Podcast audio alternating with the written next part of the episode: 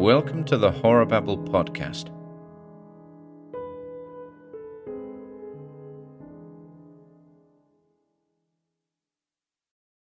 The Case of Charles Dexter Ward by H.P. Lovecraft. 5. A Nightmare and a Cataclysm. 1. And now swiftly followed that hideous experience which has left its indelible mark of fear on the soul of Marinus Bicknell Willett and has added a decade to the visible age of one whose youth was even then far behind. Dr. Willett had conferred at length with Mr. Ward and had come to an agreement with him on several points which both felt the alienists would ridicule. There was, they conceded, a terrible movement alive in the world whose direct connection with a necromancy even older than the Salem witchcraft could not be doubted. That at least two living men, and one other of whom they dared not think, were in absolute possession of minds or personalities which had functioned as early as 1690 or before, was likewise unassailably proved, even in the face of all known natural laws. What these horrible creatures, and Charles Ward as well, were doing or trying to do seemed fairly clear from their letters and from every bit of light, both old and new, which had filtered in upon the case.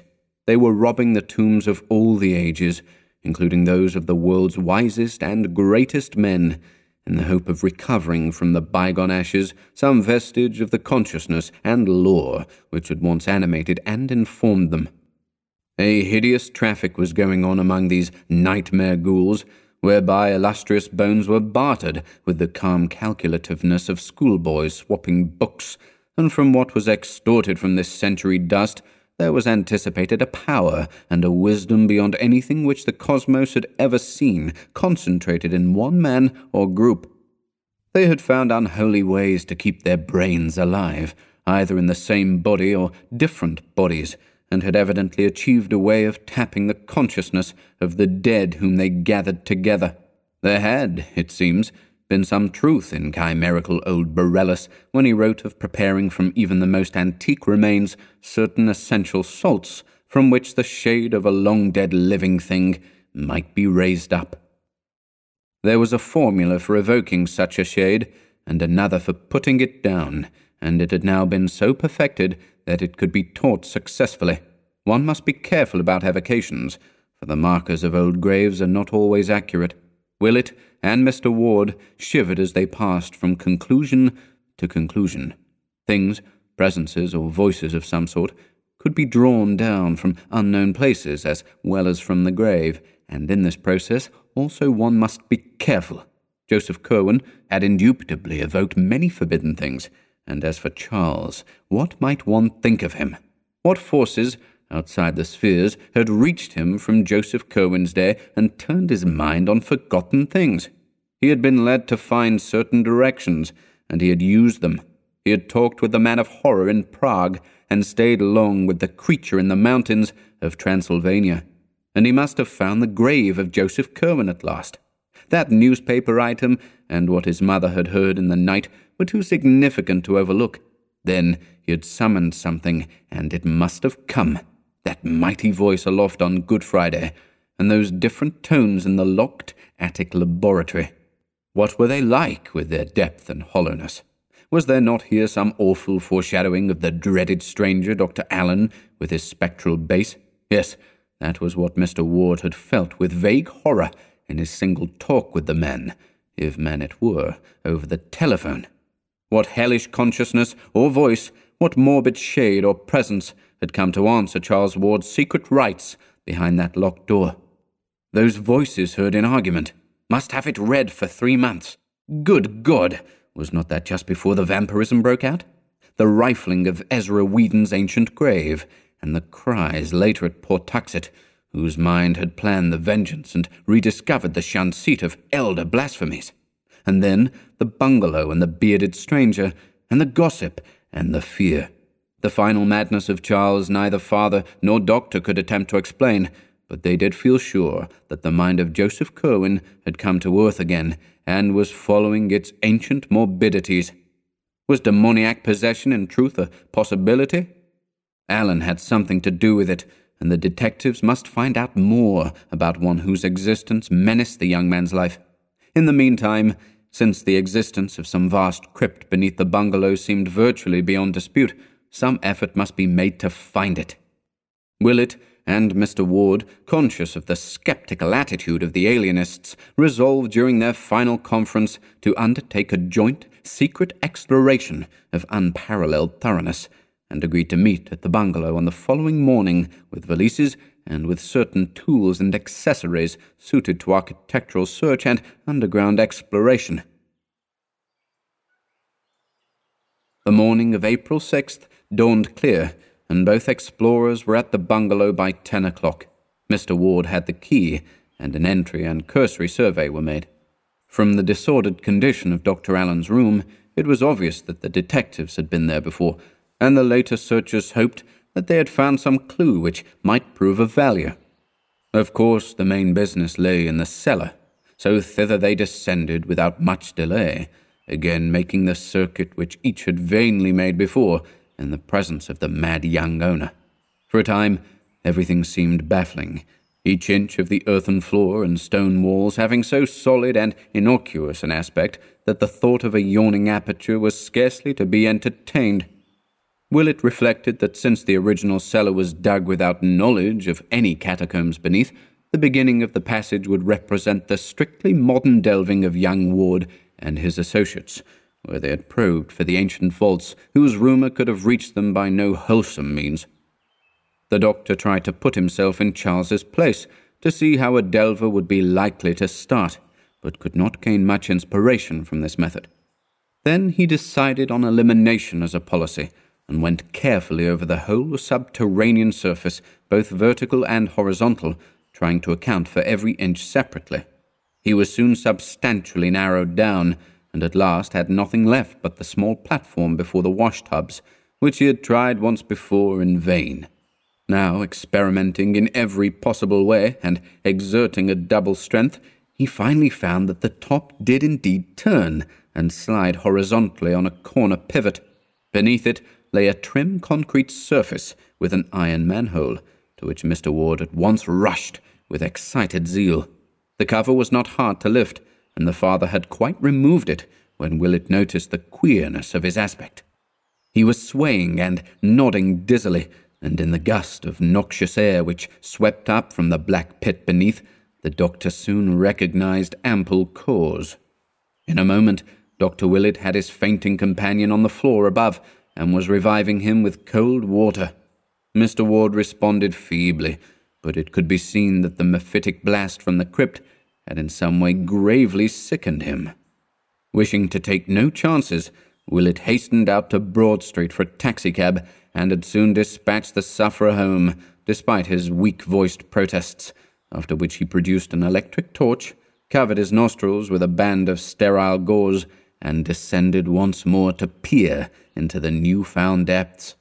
The foul air had now slightly abated, and Willett was able to send a beam of light down the Stygian hole.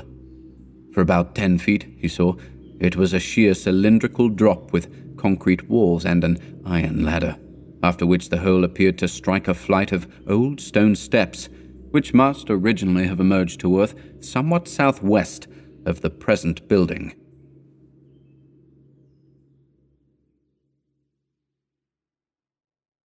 Two. Willett freely admits that for a moment the memory of the old Curwen legends kept him from climbing down alone into that malodorous gulf. He could not help thinking of what Luke Fenner had reported on that last monstrous night. Then duty asserted itself, and he made the plunge, carrying a great valise for the removal of whatever papers might prove of supreme importance. Slowly, as befitted one of his years, he descended the ladder and reached the slimy steps below. This was ancient masonry, his torch told him, and upon the dripping walls he saw the unwholesome moss of centuries. Down, down ran the steps, not spirally, but in three abrupt turns, and with such narrowness that two men could have passed only with difficulty. He had counted about thirty when a sound reached him very faintly, and after that he did not feel disposed to count any more. It was a godless sound, one of those low keyed, insidious outrages of nature which are not meant to be. To call it a dull wail, a doom dragged whine, or a hopeless howl of chorused anguish and stricken flesh without mind would be to miss its most quintessential loathsomeness and soul sickening overtones. Was it for this that Ward had seemed to listen on that day he was removed? It was the most shocking thing that Willett had ever heard, and it continued from no determinate point as the doctor reached the bottom of the steps and cast his torchlight around on lofty corridor walls surmounted by cyclopean vaulting and pierced by numberless black archways. The hall in which he stood was perhaps fourteen feet high to the middle of the vaulting and ten or twelve feet broad. Its pavement was of large chipped flagstones, and its walls and roof were of dressed masonry. Its length he could not imagine, for it stretched ahead indefinitely into the blackness. Of the archways, some had doors of the old six panelled colonial type, whilst others had none. Overcoming the dread induced by the smell and the howling, Willett began to explore these archways one by one, finding beyond them rooms with groined stone ceilings, each of medium size and apparently of bizarre uses. Most of them had fireplaces, the upper courses of whose chimneys would have formed an interesting study in engineering. Never before or since had he seen such instruments or suggestions of instruments as here loomed up on every hand through the burying dust and cobwebs of a century and a half, in many cases evidently shattered as if by the ancient raiders. For many of the chambers seemed wholly untrodden by modern feet, and must have represented the earliest and most obsolete phases of Joseph Curwen's experimentation. Finally, there came a room of obvious modernity, or at least of recent occupancy. There were oil heaters, bookshelves and tables, chairs and cabinets, and a desk piled high with papers of varying antiquity and contemporaneousness. Candlesticks and oil lamps stood about in several places, and finding a match safe handy, Willett lighted such as were ready for use. In the fuller gleam, it appeared that this apartment was nothing less than the latest study or library of Charles Ward. Of the books, the doctor had seen many before, and a good part of the furniture had plainly come from the Prospect Street mansion. Here and there was a piece well known to Willett, and the sense of familiarity became so great that he half forgot the noisomeness and the wailing, both of which were plainer here than they had been at the foot of the steps. His first duty, as planned long ahead, was to find and seize any papers which might seem of vital importance, especially those portentous documents found by Charles so long ago behind the picture in Olney Court. As he searched, he perceived how stupendous a task the final unravelling would be, for file on file was stuffed with papers in curious hands and bearing curious designs, so that months or even years might be needed for a thorough deciphering and editing. Once he found large packets of letters with Prague and Rakus postmarks, and in writing clearly recognizable as Orne's and Hutchinson's, all of which he took with him as part of the bundle to be removed in his valise. At last, in a locked mahogany cabinet once gracing the ward home, Willett found the batch of old Curwen papers, recognizing them from the reluctant glimpse Charles had granted him so many years ago. The youth had evidently kept them together very much as they had been when first he found them, since all the titles recalled by the workman were present, except the papers addressed to Orne and Hutchinson, and the cipher with its key. Willett placed the entire lot in his valise and continued his examination of the files. Since young Ward's immediate condition was the greatest matter at stake, the closest searching was done among the most obviously recent matter, and in this abundance of contemporary manuscript, one very baffling oddity was noted. The oddity was the slight amount in Charles's normal writing, which indeed included nothing more recent than two months before. On the other hand, there were literally reams of symbols and formulae, historical notes and philosophical comment, in a crabbed penmanship absolutely identical with the ancient script of Joseph Curwen, though of undeniably modern dating. Plainly, a part of the latter day program had been a sedulous imitation of the old wizard's writing, which Charles seemed to have carried to a marvelous state of perfection. Of any third hand which might have been Allen's, there was not a trace. If he had indeed come to be the leader, he must have forced young Ward to act as his amanuensis. In this new material, one mystic formula, or rather pair of formulae, recurred so often that Willett had it by heart before he had half finished his quest. It consisted of two parallel columns, the left hand one surmounted by the archaic symbol called Dragon's Head, and used in almanacs to indicate the ascending node, and the right hand one headed by a corresponding sign of Dragon's Tail or descending node. The appearance of the whole was something like this, and almost unconsciously the doctor realized that the second half was no more than the first written syllabically backward, with the exception of the final monosyllables and of the odd name Yog-Sothoth, which he had come to recognize under various spellings from other things he had seen in connection with this horrible matter. The formulae were as follows, exactly so as Willett is abundantly able to testify, and the first one struck an odd note of uncomfortable latent memory in his brain, which he recognized later when reviewing the events of that horrible Good Friday of the previous year. Yai ng nga, Yog Sothoth, he legeb, phi throdog, ya. Og throd eif gebl ich, Yog Sothoth, nga ng ai, the thro. So haunting were these formulae, and so frequently did he come upon them, that before the doctor knew it, he was repeating them under his breath. Eventually, however, he felt he had secured all the papers he could digest to advantage for the present, hence resolved to examine no more till he could bring the sceptical alienists en masse for an ampler and more systematic raid. He had still to find the hidden laboratory, so, leaving his valise in the lighted room, he emerged again into the black, noisome corridor, whose vaulting echoed ceaselessly with that dull and hideous whine. The next few rooms he tried were all abandoned, or filled only with crumbling boxes and ominous looking leaden coffins, but impressed him deeply with the magnitude of Joseph Curwen's original operations. He thought of the slaves and seamen who had disappeared, of the graves which had been violated in every part of the world, and of what that final raiding party must have seen, and then he decided it was better not to think any more. Once, a great stone staircase mounted at his right, and he deduced that this must have reached to one of the Curwen outbuildings, perhaps the famous stone edifice with the high slit like windows, provided the steps he had descended had led from the steep roofed farmhouse. Suddenly, the wall seemed to fall away ahead, and the stench and the wailing grew stronger. Willett saw that he had come upon a vast open space, so great that his torchlight would not carry across it and as he advanced, he encountered occasional stout pillars supporting the arches of the roof.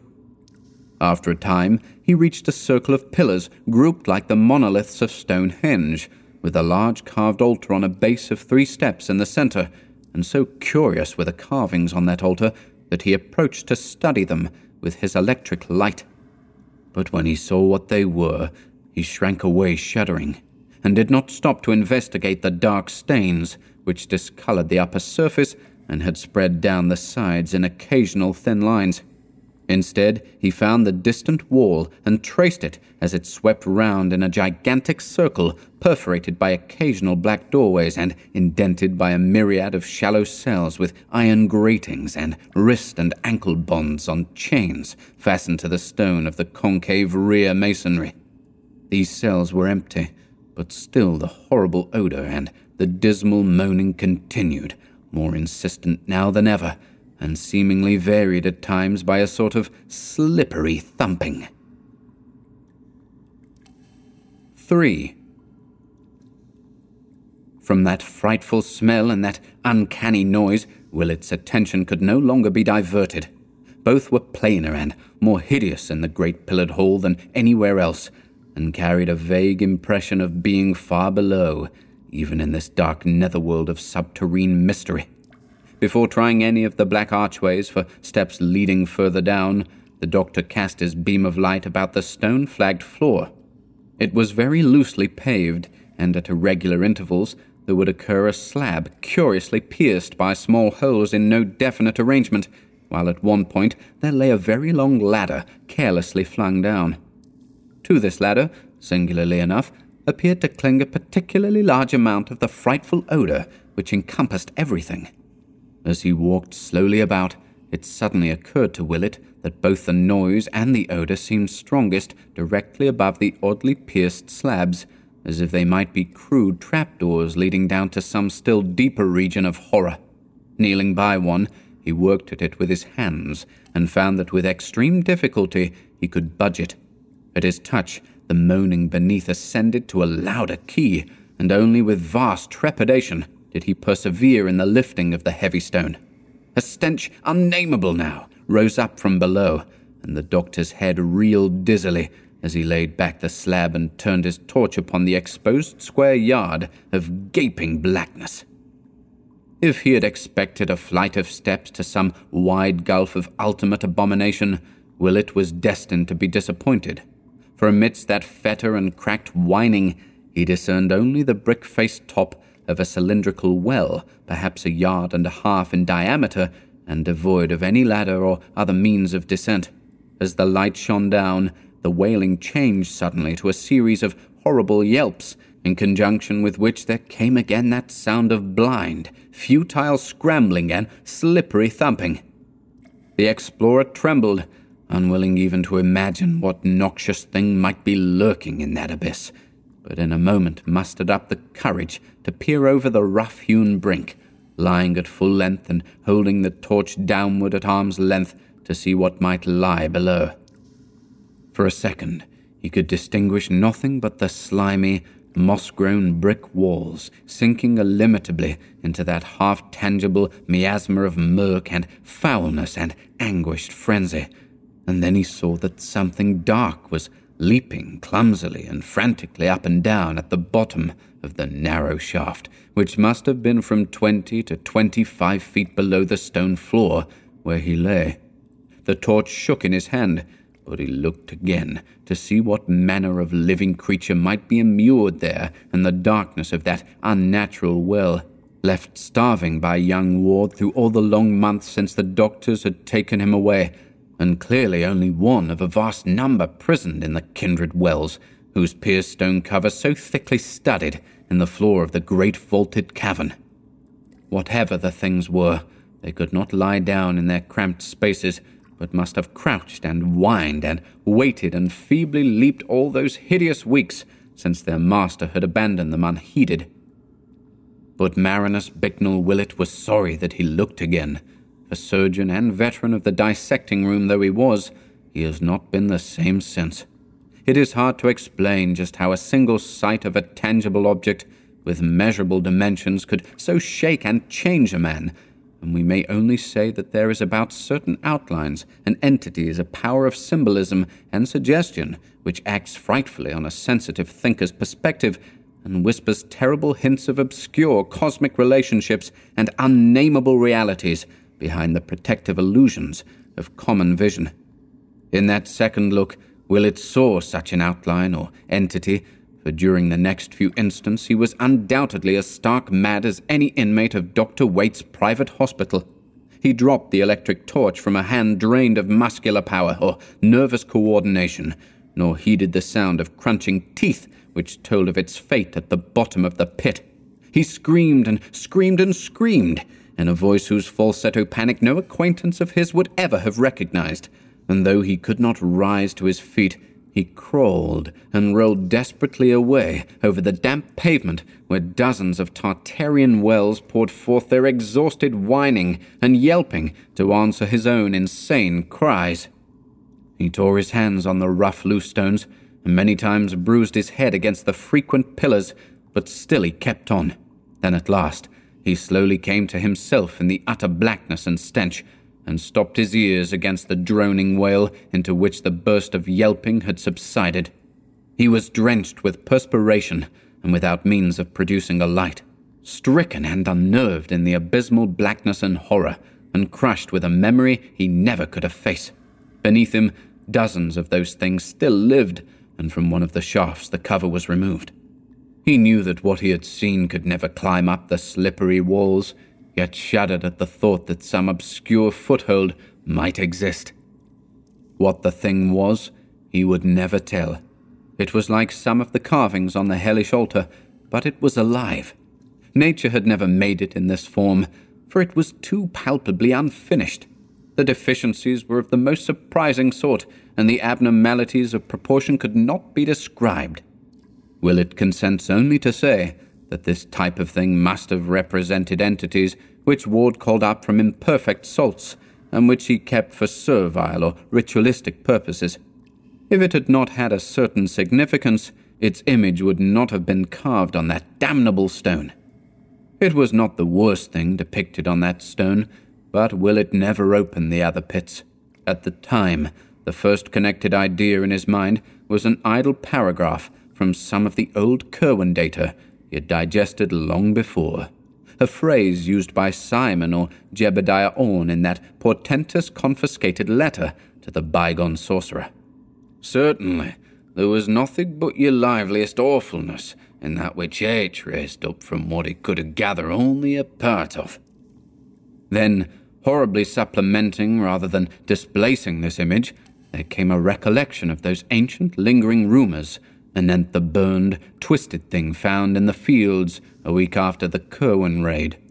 Charles Ward had once told the doctor what old Slocum said of that object, that it was neither thoroughly human nor wholly allied to any animal which Pawtuxet folk had ever seen or read about. These words hummed in the doctor's mind as he rocked to and fro, squatting on the nitrous stone floor. He tried to drive them out and repeated the Lord's Prayer to himself, eventually trailing off into a mnemonic hodgepodge like the modernistic wasteland of Mr. T.S. Eliot, and finally reverting to the oft repeated dual formula he had lately found in Ward's underground library Yai ng Yog Sothoth, and so on till the final underlined the. It seemed to soothe him, and he staggered to his feet after a time, lamenting bitterly his fright lost torch, and looking wildly about for any gleam of light in the clutching inkiness of the chilly air. Think he would not, but he strained his eyes in every direction for some faint glint or reflection of the bright illumination he had left in the library. After a while, he thought he detected a suspicion of a glow infinitely far away, and toward this he crawled in agonized caution, on hands and knees amidst the stench and howling, always feeling ahead lest he collide with the numerous great pillars or stumble into the abominable pit he had uncovered. Once his shaking fingers touched something which he knew must be the steps leading to the hellish altar, and from this spot he recoiled in loathing. At another time, he encountered the pierced slab he had removed, and here his caution became almost pitiful. But he did not come upon the dread aperture after all, nor did anything issue from that aperture to detain him. What had been down there made no sound nor stir. Evidently, its crunching of the fallen electric torch had not been good for it. Each time Willett's fingers felt a perforated slab, he trembled. His passage over it would sometimes increase the groaning below, but generally it would produce no effect at all, since he moved very noiselessly. Several times during his progress, the glow ahead diminished perceptibly, and he realized that the various candles and lamps he had left must be expiring one by one. The thought of being lost in utter darkness without matches amidst this underground world of nightmare labyrinths impelled him to rise to his feet and run, which he could safely do now that he had passed the open pit, for he knew that once the light failed, his only hope of rescue and survival would lie in whatever relief party Mr. Ward might send after missing him for a sufficient period. Presently, however, he emerged from the open space into the narrower corridor and definitely located the glow as coming from a door on his right.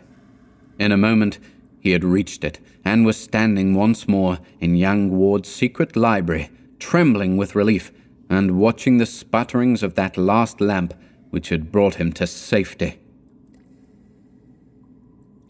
4.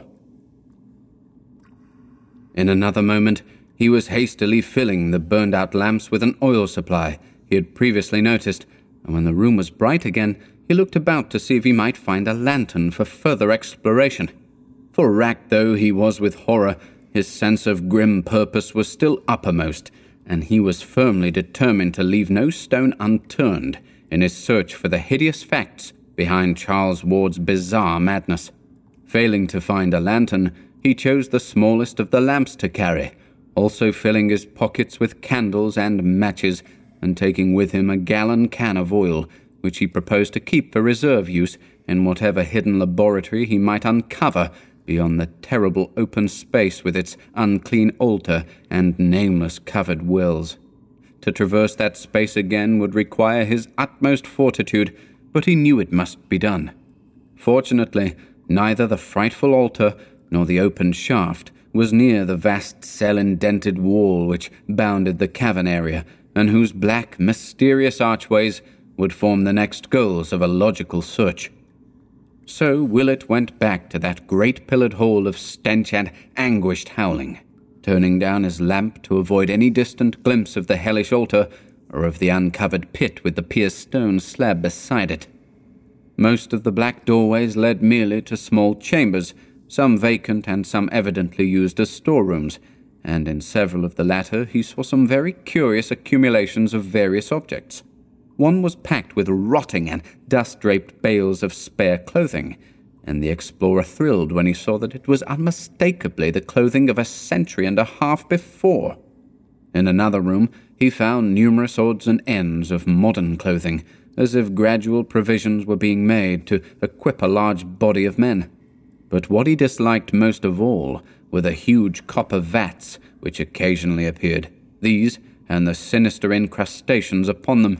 He liked them even less than the weirdly figured leaden bowls, whose rims retained such obnoxious deposits, and around which clung repellent odours perceptible above even the general noisomeness of the crypt.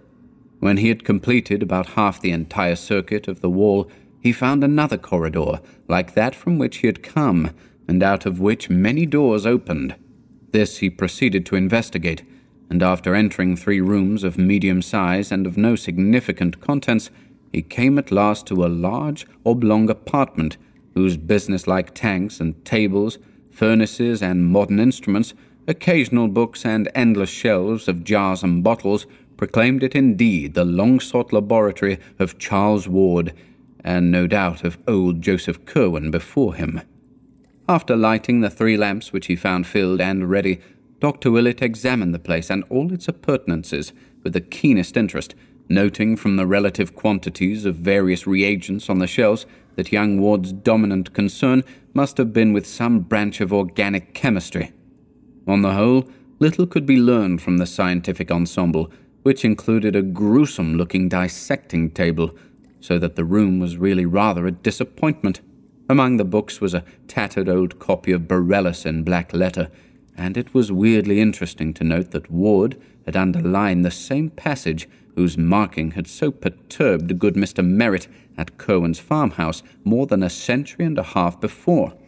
That older copy, of course, must have perished along with the rest of Curwen's occult library in the final raid. Three archways opened off the laboratory, and these the doctor proceeded to sample in turn. From his cursory survey, he saw that two led merely to small storerooms, but these he canvassed with care remarking the piles of coffins in various stages of damage and shuddering violently at two or three of the few coffin plates he could decipher. There was much clothing also stored in these rooms, and several new and tightly nailed boxes which he did not stop to investigate. Most interesting of all, perhaps, were some odd bits which he judged to be fragments of old Joseph Curwen's laboratory appliances. These had suffered damage at the hands of the raiders, but were still partly recognizable as the chemical paraphernalia of the Georgian period. The third archway led to a very sizable chamber, entirely lined with shelves and having in the center a table bearing two lamps. These lamps Willett lighted, and in their brilliant glow studied the endless shelving which surrounded him. Some of the upper levels were wholly vacant, but most of the space was filled with small, odd looking leaden jars of two general types one tall and without handles like a Grecian lekythos or oil jug, and the other with a single handle and proportioned like a Phaleron jug. All had metal stoppers and were covered with peculiar looking symbols moulded in low relief.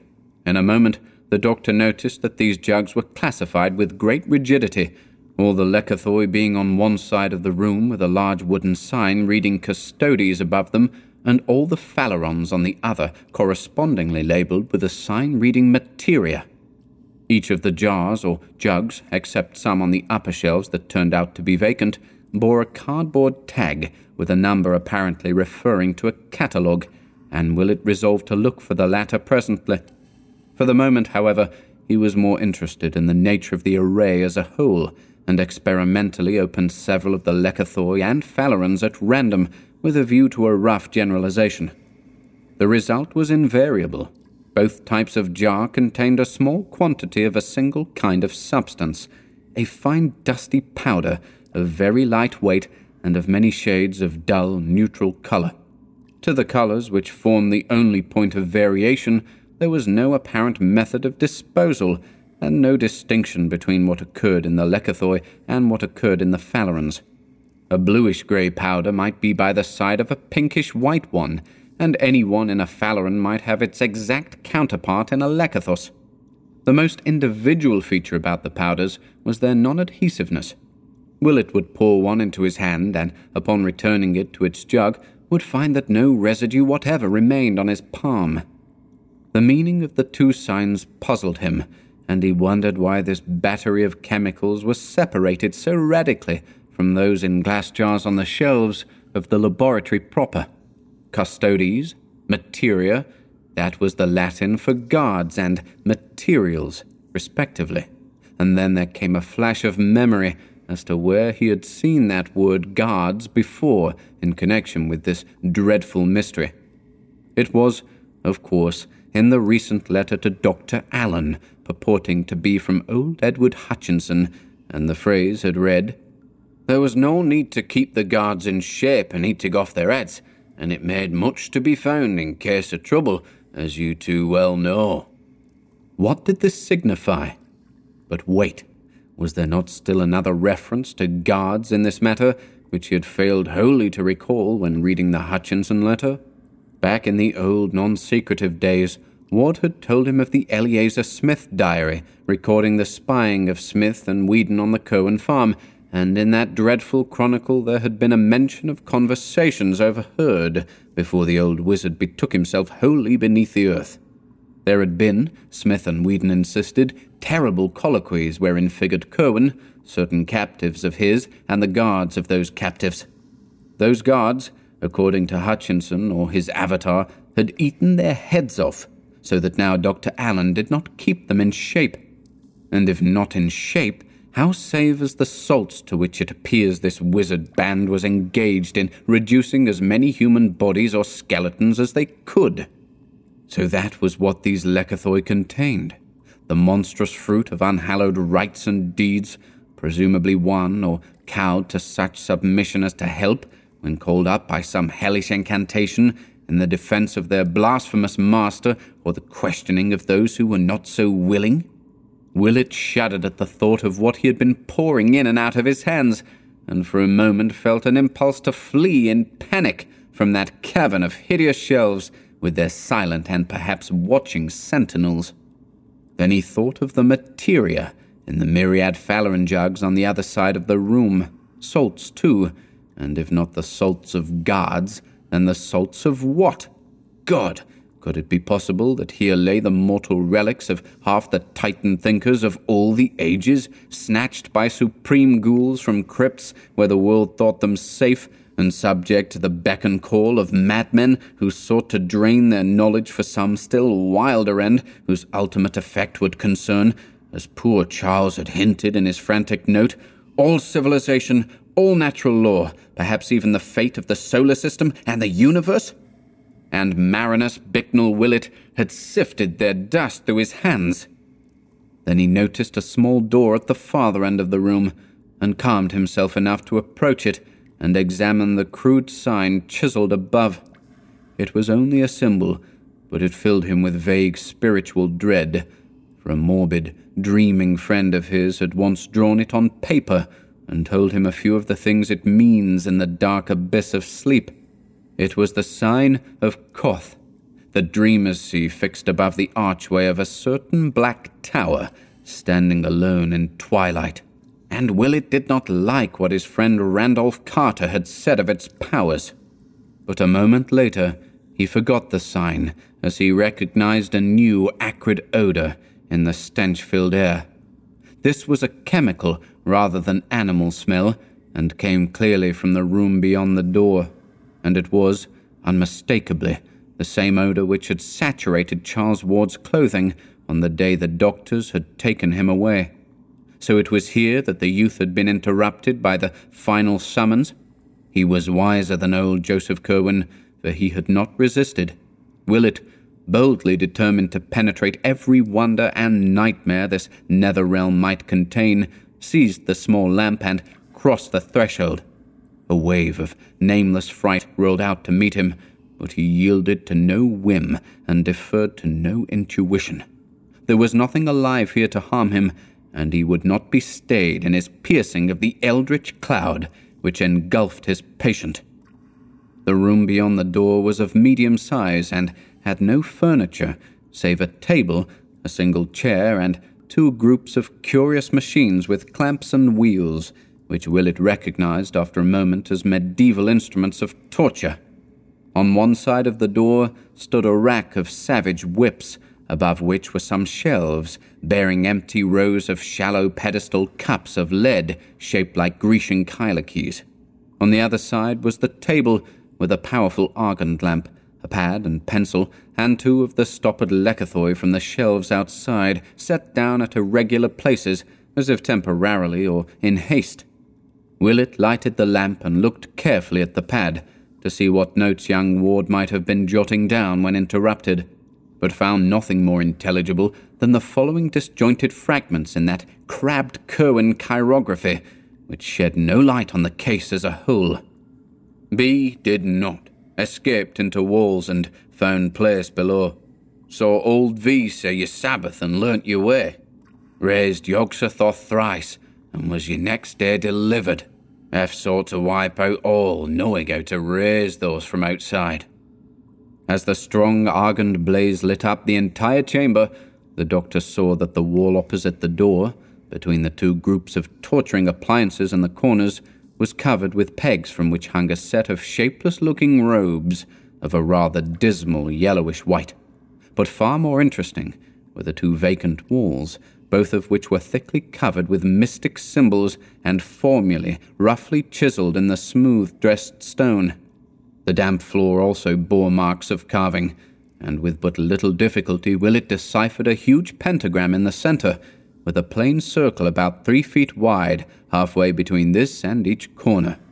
In one of these four circles, near where a yellowish robe had been flung carelessly down, there stood a shallow kylix of the sort found on the shelves above the whip rack, and just outside the periphery was one of the Phaleron jugs from the shelves in the other room, its tag numbered 118. This was unstoppered, and proved upon inspection to be empty, but the explorer saw with a shiver that the Kylix was not. Within its shallow area, and saved from scattering only by the absence of wind in this sequestered cavern, lay a small amount of a dry, dull greenish efflorescent powder which must have belonged in the jug, and Willett almost reeled at the implications that came sweeping over him as he correlated little by little the several elements and antecedents of the scene the whips and the instruments of torture, the dust or salts from the jug of materia, the two lekythoi from the Custodes shelf, the robes, the formulae on the walls, the notes on the pad, the hints from letters and legends, and the thousand glimpses, doubts, and suppositions which had come to torment the friends and parents of Charles Ward. All these engulfed the doctor in a tidal wave of horror as he looked at that dry greenish powder outspread in the pedestaled leaden kylix on the floor. With an effort, however, Willett pulled himself together and began studying the formulae chiseled on the walls. From the stained and encrusted letters, it was obvious that they were carved in Joseph Curwen's time, and their text was such as to be vaguely familiar to one who had read much Curwen material or delved extensively into the history of magic.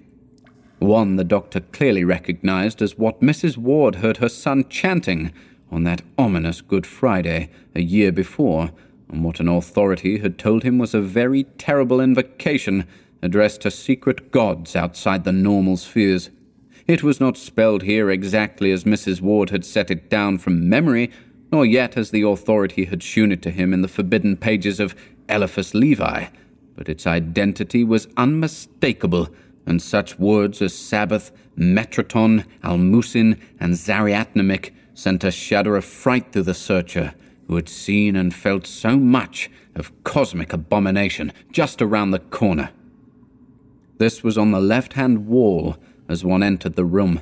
The right hand wall was no less thickly inscribed, and Willett felt a start of recognition as he came upon the pair of formulae so frequently occurring in the recent notes in the library. They were, roughly speaking, the same, with the ancient symbols of dragon's head and dragon's tail heading them as in Ward's scribblings. But the spelling differed quite widely from that of the modern versions, as if old Curwen had had a different way of recording sound, or as if later study had evolved more powerful and perfected variants of the invocations in question. The doctor tried to reconcile the chiselled version with the one which still ran persistently in his head, and found it hard to do. Where the script he had memorized began Yai Nga Yog-Sothoth, this epigraph started out as I Engenga Yog-Sothoth, which to his mind would seriously interfere with the syllabification of the second word.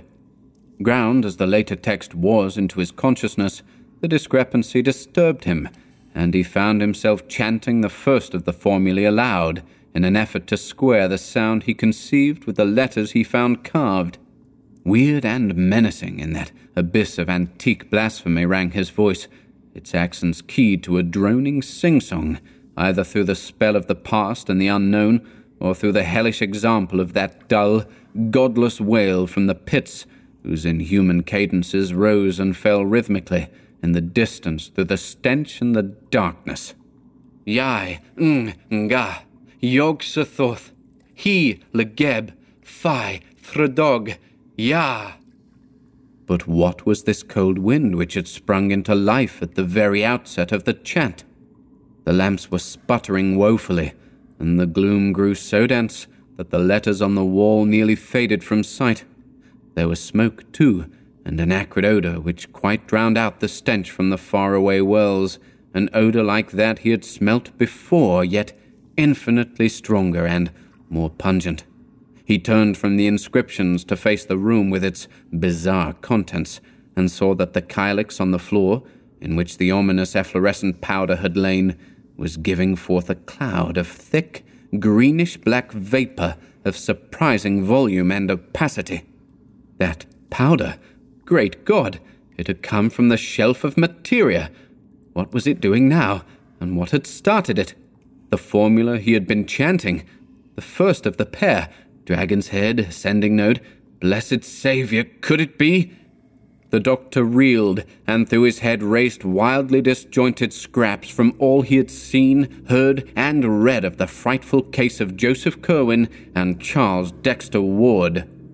I say to you again, do not call up any that you cannot put down. Have your words for laying at all times ready, and stop not to be sure when there is any doubt of whom you have. Three talks with what was therein inhumed. Mercy of heaven! What is that shape behind the parting smoke?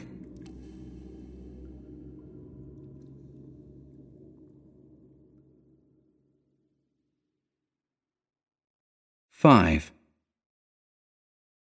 Marinus Bicknell Willett has no hope that any part of his tale will be believed, except by certain sympathetic friends, hence he has made no attempt to tell it beyond his most intimate circle.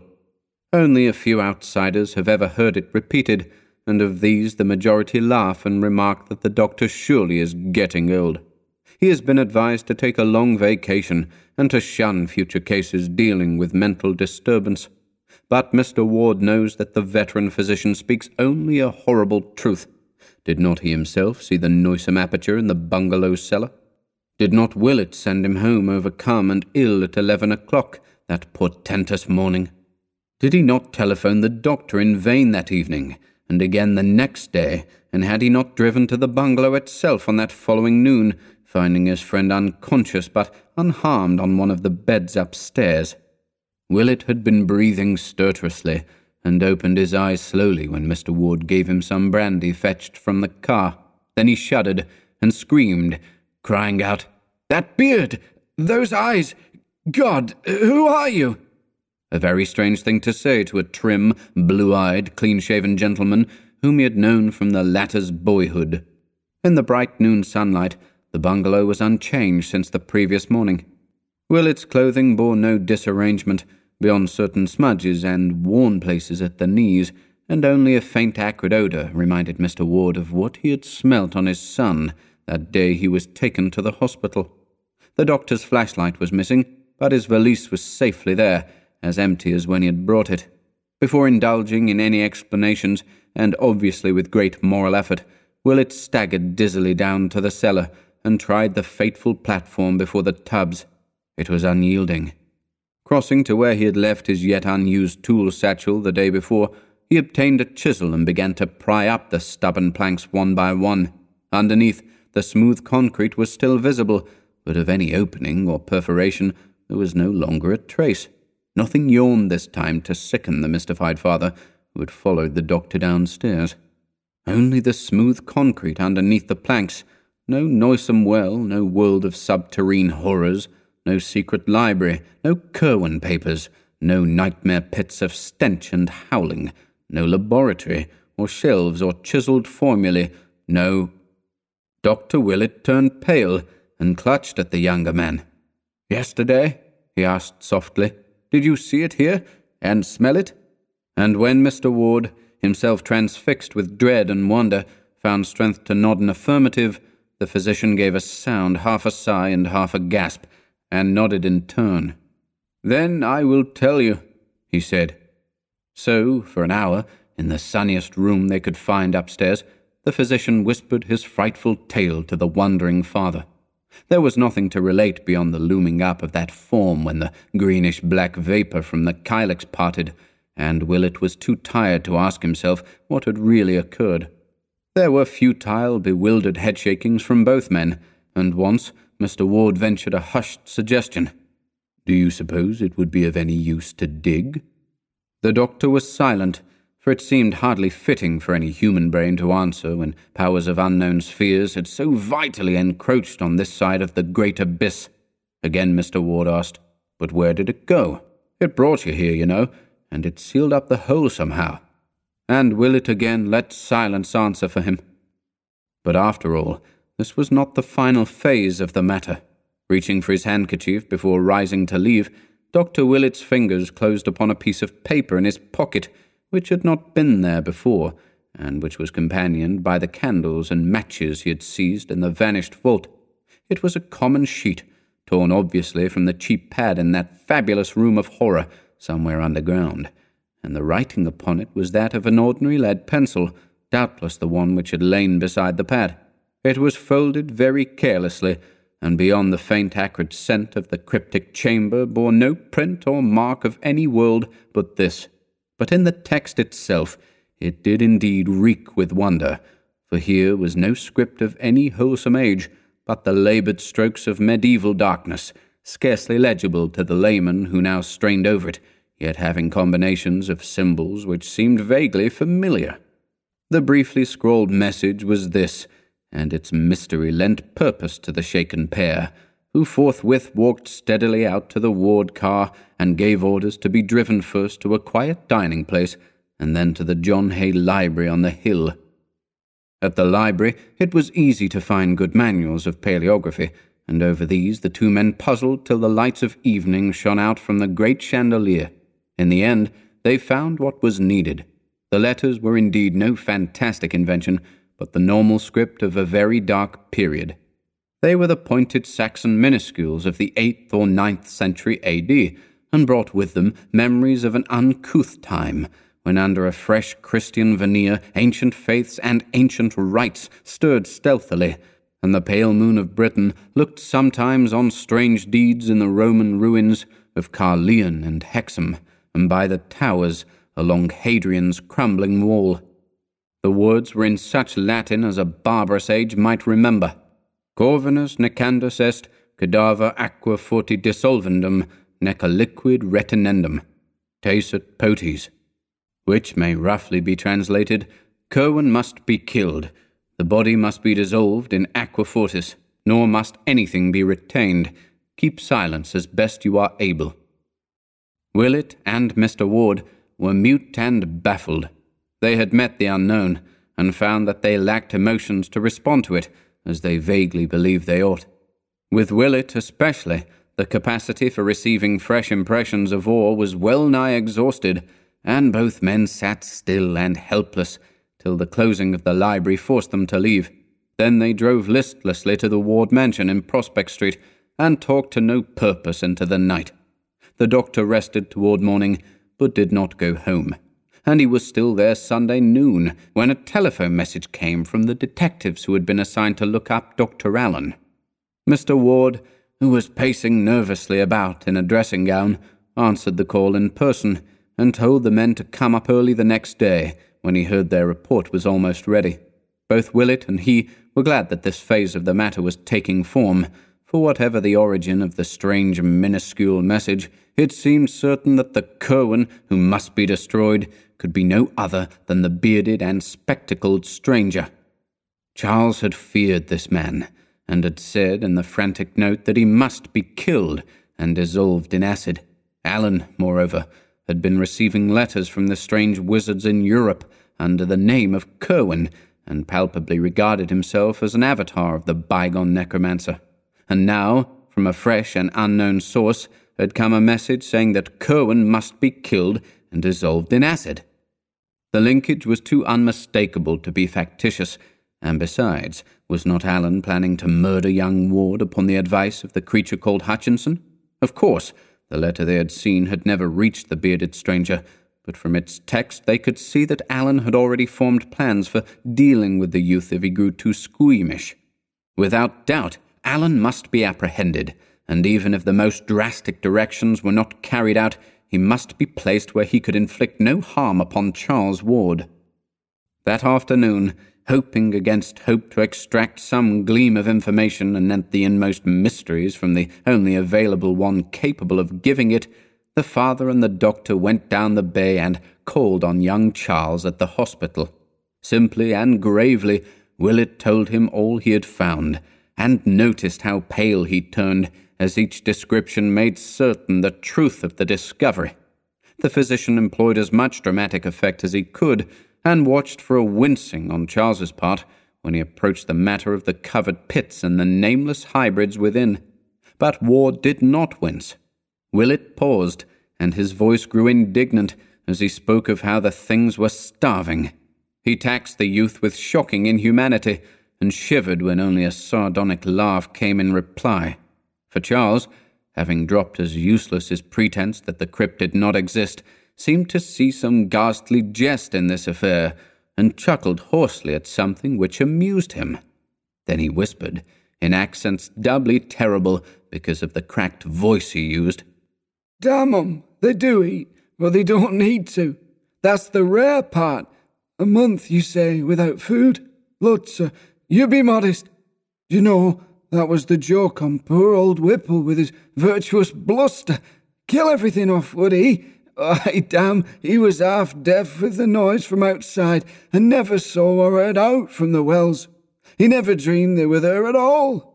Devil take ye, those cursed things have been howling down there ever since Curwen was done for hundred and fifty-seven years gone. But no more than this could Willett get from the youth. Horrified, yet almost convinced against his will, he went on with his tale in the hope that some incident might startle his auditor out of the mad composure he maintained. Looking at the youth's face, the doctor could not but feel a kind of terror at the changes which recent months had wrought. Truly, the boy had drawn down nameless horrors from the skies. When the room with the formulae and the greenish dust was mentioned, Charles shewed his first sign of animation. A quizzical look overspread his face as he heard what Willett had read on the pad, and he ventured the mild statement that those notes were old ones, of no possible significance to anyone not deeply initiated in the history of magic. But, he added, had you but known the words to bring up that which I had out in the cup, you had not been here to tell me this. 'Twas number 118, and I conceive you would have shook had you looked it up in my list in t'other room. 'Twas never raised by me, but I meant to have it up that day you came to invite me hither. Then Willett told of the formula he had spoken and of the greenish black smoke which had arisen, and as he did so, he saw true fear dawn for the first time on Charles Ward's face. It came, and you be here alive? As Ward croaked the words, his voice seemed almost to burst free of its trammels and sink to cavernous abysses of uncanny resonance. Willett, gifted with a flash of inspiration, believed he saw the situation and wove into his reply a caution from a letter he remembered. Number 118, you say? But don't forget that stones are all changed now in nine grounds out of ten. You're never sure till you question. And then, without warning, he drew forth the minuscule message and flashed it before the patient's eyes. He could have wished no stronger result, for Charles Ward fainted forthwith. All this conversation, of course, had been conducted with the greatest secrecy, lest the resident alienists accuse the father and the physician of encouraging a madman in his delusions. Unaided, too, Dr. Willett and Mr. Ward picked up the stricken youth and placed him on the couch. In reviving, the patient mumbled many times of some word which he must get to Orne and Hutchinson at once. So, when his consciousness seemed fully back, the doctor told him that of those strange creatures, at least one was his bitter enemy, and had given Dr. Allen advice for his assassination. This revelation produced no visible effect, and before it was made, the visitors could see that their host had already the look of a hunted man. After that, he would converse no more, so Willett and the father departed presently, leaving behind a caution against the bearded Allen, to which the youth only replied that this individual was very safely taken care of, and could do no one any harm, even if he wished. This was said with an almost evil chuckle, very painful to hear. They did not worry about any communications Charles might indite to that monstrous pair in Europe, since they knew that the hospital authorities seized all outgoing mail for censorship, and would pass no wild or outre looking missive. There is, however, a curious sequel to the matter of Orne and Hutchinson, if such indeed the exiled wizards were. Moved by some vague presentiment amidst the horrors of that period, Willett arranged with an international press cutting bureau for accounts of notable current crimes and accidents in Prague and in eastern Transylvania, and after six months believed that he had found two very significant things amongst the multifarious items he received and had translated. One was the total wrecking of a house by night in the oldest quarter of Prague and the disappearance of the evil old man called Joseph Nadek, who had dwelt in it alone ever since anyone could remember. The other was a Titan explosion in the Transylvanian mountains east of Rakus, and the utter extirpation, with all its inmates, of the ill regarded Castle Ferenczy, whose master was so badly spoken of by peasants and soldiery alike that he would shortly have been summoned to Bucharest for serious questioning had not this incident cut off a career already so long as to antedate all common memory. Willett maintains that the hand which wrote those minuscules was able to wield stronger weapons as well, and that while Curwen was left to him to dispose of, the writer felt able to find and deal with Orne and Hutchinson itself. Of what their fate may have been, the doctor strives sedulously not to think. 6. The following morning, Dr. Willett hastened to the ward home to be present when the detectives arrived. Allen's distraction or imprisonment, or Curwen's, if one might regard the tacit claim to reincarnation as valid, he felt must be accomplished at any cost, and he communicated this conviction to Mr. Ward as they sat waiting for the men to come. They were downstairs this time for the upper parts of the house were beginning to be shunned because of a peculiar nauseousness which hung indefinitely about, a nauseousness which the older servants connected with some curse left by the vanished Curwen portrait. At nine o'clock, the three detectives presented themselves and immediately delivered all that they had to say.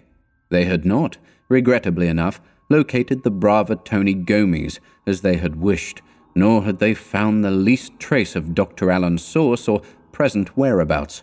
but they had managed to unearth a considerable number of local impressions and facts concerning the reticent stranger. Allen had struck Pawtuxet people as a vaguely unnatural being, and there was a universal belief that his thick Vandyke beard was either dyed or false, a belief conclusively upheld by the finding of such a false beard, together with a pair of dark glasses in his room at the fateful bungalow. His voice, Mr. Ward could well testify from his one telephone conversation, had a depth and hollowness that could not be forgotten, and his glance seemed malign, even through his smoked and horn rimmed glasses. One shopkeeper, in the course of negotiations, had seen a specimen of his handwriting and declared it was very queer and crabbed, this being confirmed by penciled notes of no clear meaning found in his room and identified by the merchant. In connection with the vampirism rumors of the preceding summer, a majority of the gossips believed that Allen, rather than Ward, was the actual vampire. Statements were also obtained from the officials who had visited the bungalow after the unpleasant incident of the motor truck robbery. They had felt less of the sinister in Dr. Allen, but had recognized him as the dominant figure in the queer, shadowy cottage. The place had been too dark for them to observe him clearly, but they would know him again if they saw him. His beard had looked odd, and they thought he had some slight scar above his dark, spectacled right eye.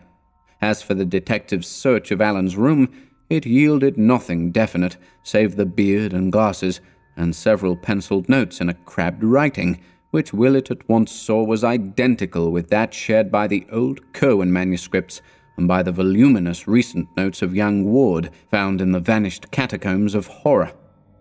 Dr. Willett and Mr. Ward caught something of a profound, subtle, and insidious cosmic fear from this data as it was gradually unfolded, and almost trembled in following up the vague, mad thought which had simultaneously reached their minds. The false beard and glasses, the crabbed Curwen penmanship, the old portrait and its tiny scar, and the altered youth in the hospital with such a scar. That deep, hollow voice on the telephone. Was it not of this that Mr. Ward was reminded when his son barked forth those pitiable tones to which he now claimed to be reduced? Who had ever seen Charles and Allen together? Yes, the officials had once, but who later on? Was it not when Allen left that Charles suddenly lost his growing fright and began to live wholly at the bungalow? Curwen, Allen, Ward, and what blasphemous and abominable fusion had two ages and two persons become involved? That damnable resemblance of the picture to Charles, had it not used to stare and stare and follow the boy around the room with its eyes? Why, too, did both Allen and Charles copy Joseph Curwen's handwriting, even when alone and off guard?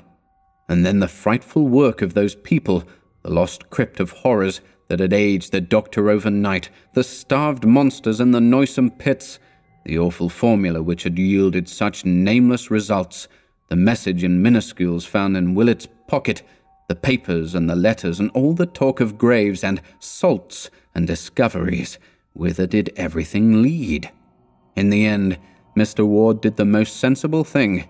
Steeling himself against any realization of why he did it, he gave the detectives an article to be shewn to such Pawtuxet shopkeepers as had seen the portentous Dr. Allen. That article was a photograph of his luckless son, on which he now carefully drew in ink the pair of heavy glasses and the black pointed beard which the men had brought from Allen's room. For two hours he waited with the doctor in the oppressive house where fear and miasma were slowly gathering as the empty panel in the upstairs library leered and leered and leered. Then the men returned. Yes, the altered photograph was a very passable likeness of Dr. Allen. Mr. Ward turned pale, and Willett wiped a suddenly dampened brow with his handkerchief. Allen, Ward, Curwen, it was becoming too hideous for coherent thought. What had the boy called out of the void, and what had it done to him? What, really, had happened from first to last? Who was this Allen who sought to kill Charles as too squeamish and why had his destined victim said in the postscript to that frantic letter that he must be so completely obliterated in acid? Why, too, had the minuscule message, of whose origin no one dared think, said that Curwen must be likewise obliterated? What was the change, and when had the final stage occurred?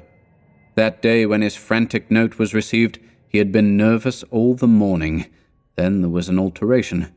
He had slipped out unseen and swaggered boldly in past the men hired to guard him. That was the time when he was out. But no, had he not cried out in terror as he entered his study, this very room? What had he found there? Or wait, what had found him? That simulacrum which brushed boldly in without having been seen to go, was that an alien shadow and a horror forcing itself upon a trembling figure which had never gone out at all? Had not the butler spoken of queer noises? Willett rang for the man and asked him some low toned questions. It had, surely enough, been a bad business. There had been noises, a cry, a gasp, a choking, and a sort of clattering or creaking or thumping or all of these. And Mr. Charles was not the same when he stalked out without a word. The butler shivered as he spoke and sniffed at the heavy air that blew down from some open window upstairs. Terror had settled definitely upon the house, and only the business like detectives failed to imbibe a full measure of it. Even they were restless, for this case had held vague elements in the background which pleased them not at all. Dr. Willett was thinking deeply and rapidly, and his thoughts were terrible ones.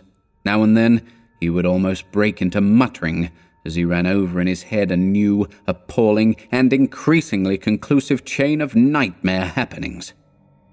Then Mr. Ward made a sign that the conference was over, and everyone save him and the doctor left the room. It was noon now, but shadows as of coming night seemed to engulf the phantom haunted mansion. Willett began talking very seriously to his host and urged that he leave a great deal of the future investigation to him. There would be, he predicted, certain obnoxious elements which a friend could bear better than a relative.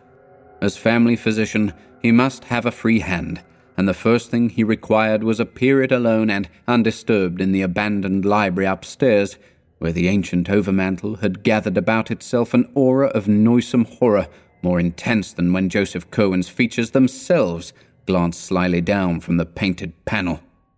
Mr. Ward, dazed by the flood of grotesque morbidities and unthinkably maddening suggestions that poured in upon him from every side, could only acquiesce, and half an hour later the doctor was locked in the shunned room with the panelling from Olney Court. The father, listening outside, heard fumbling sounds of moving and rummaging as the moments passed, and finally a wrench and a creak, as if a tight cupboard door were being opened. Then there was a muffled cry, a kind of snorting choke, and a hasty slamming of whatever had been opened. Almost at once the key rattled, and Willett appeared in the hall, haggard and ghastly, and demanding wood for the real fireplace on the south wall of the room. The furnace was not enough, he said, and the electric log had little practical use. Longing, yet not daring to ask questions, Mr. Ward gave the requisite orders, and a man brought some stout pine logs, shuddering as he entered the tainted air of the library, to place them in the grate. Willett, meanwhile, had gone up to the dismantled laboratory and brought down a few odds and ends not included in the moving of the July before. They were in a covered basket, and Mr. Ward never saw what they were. Then the doctor locked himself in the library once more, and by the clouds of smoke which rolled down past the windows from the chimney, it was known that he had lighted the fire. Later, after a great rustling of newspapers, that odd wrench and creaking were heard again, followed by a thumping, which none of the eavesdroppers liked.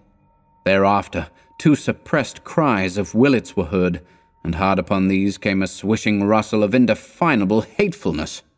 Finally, the smoke that the wind beat down from the chimney grew very dark and acrid, and everyone wished that the weather had spared them this choking and venomous inundation of peculiar fumes. Mr. Ward's head reeled, and the servants all clustered together in a knot to watch the horrible black smoke swoop down. After an age of waiting, the vapors seemed to lighten, and half formless sounds of scraping, sweeping, and other minor operations were heard behind the bolted door. And at last, after the slamming of some cupboard within, Willett made his appearance, sad, pale, and haggard, and bearing the cloth draped basket he had taken from the upstairs laboratory. He had left the window open, and into that once accursed room was pouring a wealth of pure, wholesome air to mix with a queer new smell of disinfectants. The ancient overmantel still lingered, but it seemed robbed of malignity now, and rose as calm and stately in its white panelling as if it had never borne the picture of Joseph Curwen. Night was coming on, yet this time its shadows held no latent fright, but only a gentle melancholy. Of what he had done, the doctor would never speak. To Mr. Ward he said, I can answer no questions, but I will say that there are different kinds of magic.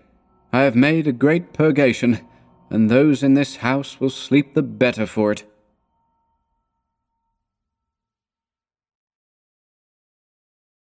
Seven.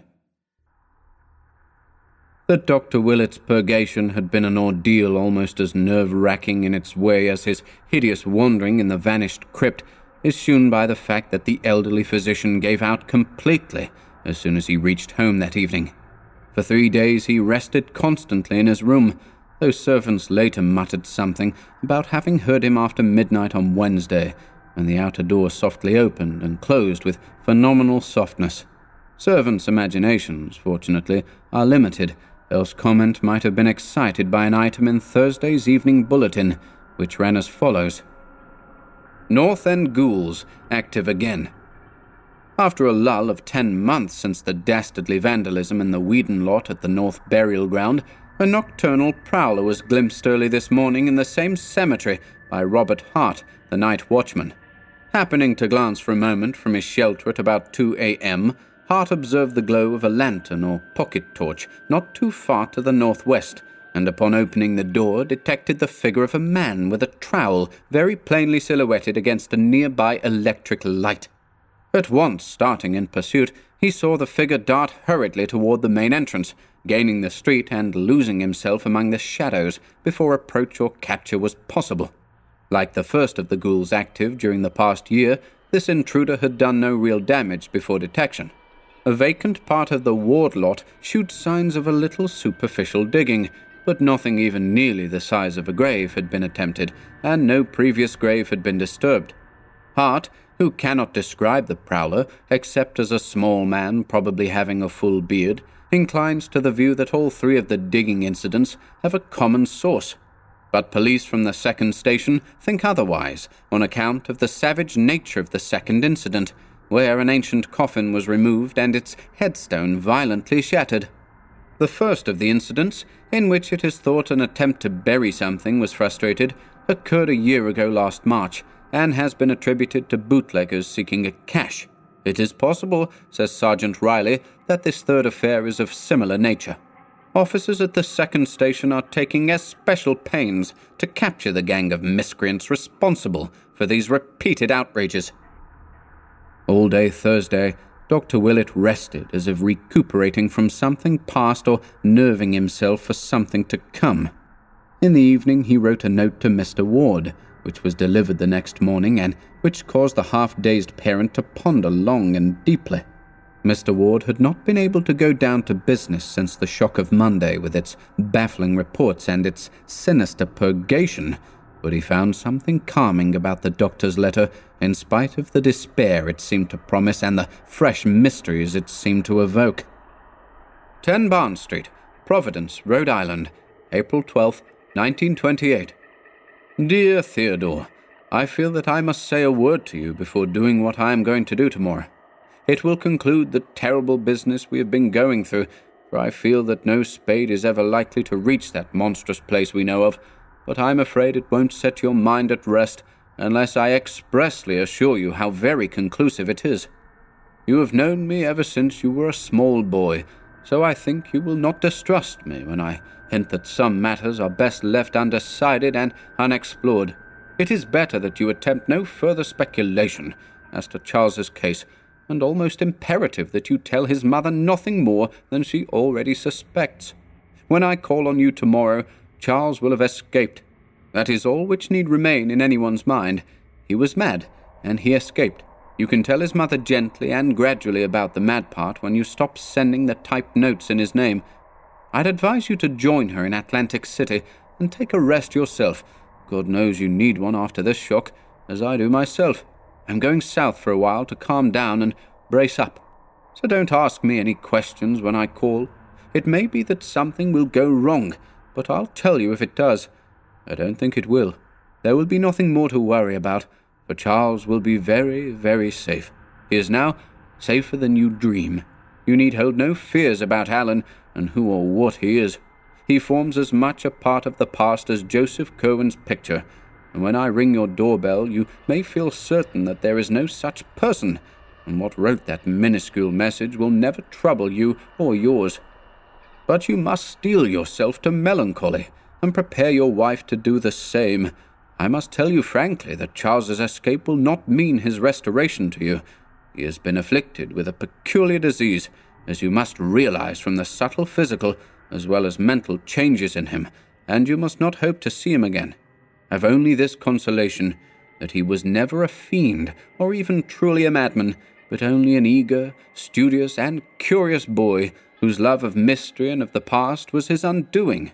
He stumbled on things no mortal ought ever to know, and reached back through the years as no one ever should reach, and something came out of those years to engulf him. And now comes the matter in which I must ask you to trust me most of all, for there will be, indeed, no uncertainty about Charles's fate. In about a year, say, you can, if you wish, devise a suitable account of the end, for the boy will be no more. You can put up a stone in your lot at the North Burial Ground, exactly ten feet west of your father's, and facing the same way, and that will mark the true resting place of your son. Nor need you fear that it will mark any abnormality or changeling. The ashes in that grave will be those of your own unaltered bone and sinew, of the real Charles Dexter Ward, whose mind you watched from infancy, the real Charles with the olive mark on his hip and without the black witch mark on his chest or the pit on his forehead, the Charles who never did actual evil and who will have paid with his life for his squeamishness. That is all. Charles will have escaped, and a year from now you can put up his stone. Do not question me tomorrow, and believe that the honor of your ancient family remains untainted now, as it has been at all times in the past. With profoundest sympathy and exhortations to fortitude, calmness, and resignation, I am ever sincerely your friend, Marinus B. Willett. So, on the morning of Friday, April 13th, 1928, Marinus Bicknell Willett visited the room of Charles Dexter Ward at Dr. Waite's private hospital on Conanicut Island. The youth, though making no attempt to evade his caller, was in a sullen mood and seemed disinclined to open the conversation which Willett obviously desired. The doctor's discovery of the crypt and his monstrous experience therein had, of course, created a new source of embarrassment, so that both hesitated perceptibly after the interchange of a few strained formalities. Then a new element of constraint crept in, as Ward seemed to read behind the doctor's mask like face a terrible purpose which had never been there before. The patient quailed, conscious that since the last visit there had been a change, whereby the solicitor's family physician had given place to the ruthless and implacable avenger. Ward actually turned pale, and the doctor was the first to speak. More, he said, has been found out, and I must warn you fairly that a reckoning is due. Digging again and coming upon more poor starving pets? was the ironic reply. It was evident that the youth meant to shew bravado to the last. No, Willett slowly rejoined. This time I did not have to dig. We have had men looking up Dr. Allen, and they've found the false beard and spectacles in the bungalow. Excellent, commented the disquieted host in an effort to be wittily insulting. And I trust they proved more becoming than the beard and glasses you now have on. They would become you very well, came the even and studied response, as indeed they seem to have done. As Willett said this, it almost seemed as though a cloud passed over the sun, though there was no change in the shadows on the floor. Then Ward ventured, And is this what asks so hotly for a reckoning? Suppose a man does find it now and then useful to be twofold? No, said Willett gravely. Again, you are wrong. It is no business of mine if any man seeks duality, provided he has any right to exist at all, and provided he does not destroy what called him out of space. Ward now started violently. Well, sir, what have you found? What do you want with me? The doctor let a little time elapse before replying, as if choosing his words for an effective answer. I have found, he finally intoned, something in a cupboard behind an ancient overmantel where a picture once was, and I have burned it and buried the ashes where the grave of Charles Dexter Ward ought to be. The madman choked and sprang from the chair in which he had been sitting. Damn ye! Who did you tell? And who'll believe it was he after these two full months, with me alive? What do you mean to do? Willett, though a small man, actually took on a kind of judicial majesty as he calmed the patient with a gesture. I have told no one. This is no common case. It is a madness out of time and a horror from beyond the spheres which no police or lawyers or courts or alienists could ever fathom or grapple with. Thank God some chance has left inside me the spark of imagination, that I might not go astray in thinking out this thing. You cannot deceive me, Joseph Curwen, for I know that your accursed magic is true. I know how you wove the spell that brooded outside the years and fastened on your double and descendant I know how you drew him into the past and got him to raise you up from your detestable grave. I know how he kept you hidden in his laboratory while you studied modern things and roved abroad as a vampire by night, and how you later shewed yourself in beard and glasses that no one might wonder at your godless likeness to him. I know what you resolved to do when he balked at your monstrous rifling of the world's tombs, and at what you planned afterward, and I know how you did it.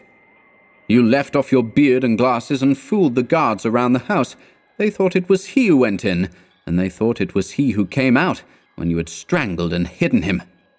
But you hadn't reckoned on the different contents of two minds. You were a fool, Curwen, to fancy that a mere visual identity would be enough. Why didn't you think of the speech and the voice and the handwriting? It hasn't worked, you see, after all. You know better than I who or what wrote that message in minuscules, but I will warn you, it was not written in vain. There are abominations and blasphemies which must be stamped out, and I believe that the writer of those words will attend to Orne and Hutchinson. One of those creatures wrote you once, Do not call up any that you cannot put down. You were undone once before, perhaps in that very way, and it may be that your own evil magic will undo you all again. Curwen, a man can't temper with nature beyond certain limits, and every horror you have woven will rise up to wipe you out. But here the doctor was cut short by a convulsive cry from the creature before him. Hopelessly at bay, weaponless, and knowing that any show of physical violence would bring a score of attendants to the doctor's rescue, Joseph Curwen had recourse to his one ancient ally and began a series of cabalistic motions with his forefingers at his deep, hollow voice, now unconcealed by feigned hoarseness, bellowed out the opening words of a terrible formula. Per Adonai Elohim, Adonai Jehovah, Adonai Sabaoth, Metraton. But Willett was too quick for him. Even as the dogs in the yard outside began to howl, and even as a chill wind sprang suddenly up from the bay, the doctor commenced the solemn and measured intonation of that which he had meant all along to recite. An eye for an eye, magic for magic. Let the outcome shew how well the lesson of the abyss had been learned. So, in a clear voice, Marinus Bicknell Willett began the second of that pair of formulae whose first had raised the writer of those minuscules, the cryptic invocation whose heading was the dragon's tail, sign of the descending node. Ogthrod eif gebl ich yogsa Nga ng ai the. At the very first word from Willett's mouth, the previously commenced formula of the patient stopped short.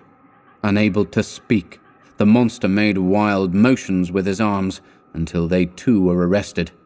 When the awful name of Yog Sothoth was uttered, the hideous change began. It was not merely a dissolution, but rather a transformation or recapitulation and Willett shut his eyes lest he faint before the rest of the incantation could be pronounced. But he did not faint, and that man of unholy centuries and forbidden secrets never troubled the world again. The madness out of time had subsided, and the case of Charles Dexter Ward was closed. Opening his eyes before staggering out of that room of horror, Dr. Willett saw that what he had kept in memory had not been kept amiss.